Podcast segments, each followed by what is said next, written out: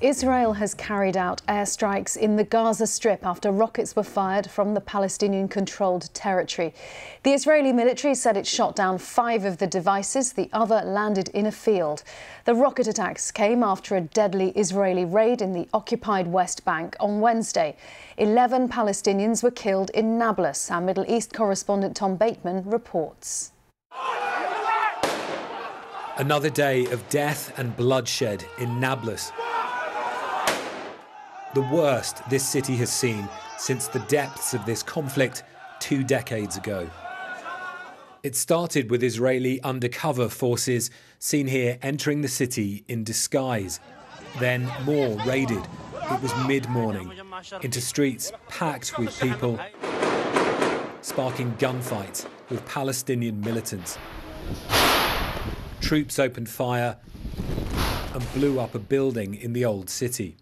I was woken by an explosion and saw special forces with dogs, troops connecting wires, which I assume were for explosives, says Khalil Shaheen, who lives nearby. The destructive force of an Israeli rocket fired at a Palestinian house. Israel says its troops killed three militants of the Lion's Den group who refused to surrender. It wanted them over the killing of a soldier last year and for planning new attacks. But as paramedics struggled to move, more people were killed outside, gunmen and civilians, including a 72 year old man. While others, apparently unarmed, were seen running away as gunshots were heard. Palestinian officials called it a massacre. In the hospitals, the wounded and their relatives pour in. 15 year old Islam says he threw stones towards the soldiers he got a bullet in the leg. His grandfather, Jafar Abu Aishi, tells me young and old were hit. They came in with so much rage, so much hatred against the Palestinian people. It's the first time I've known it like that since 2004, he says. Well, we're seeing more and more relatives arrive here, and on this ward alone, they are treating people in every room now with bullet wounds. One doctor I spoke to said this is one of the worst events of its kind he's seen recently. He called it a disaster. Thousands turned out for another day of funerals. The raid in Nablus is now the deadliest in the occupied West Bank in nearly two decades. Israel says it's been trying to stem the rise in Palestinian attacks on its streets. The northern West Bank's become home to growing militancy with the official Palestinian leadership losing control here. Now, the militant group Islamic Jihad is threatening retaliation. The scale of bloodshed shows recent international efforts to restore calm are failing.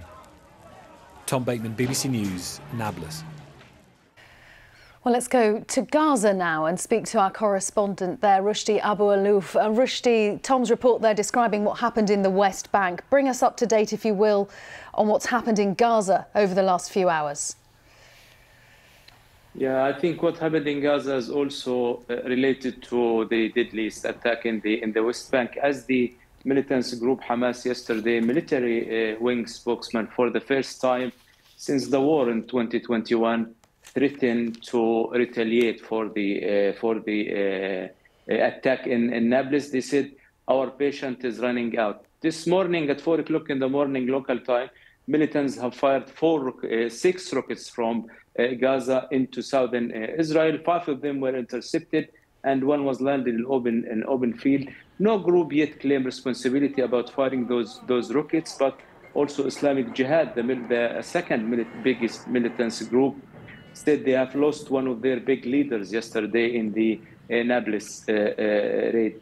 Israel hit Gaza back quickly after like less than an hour.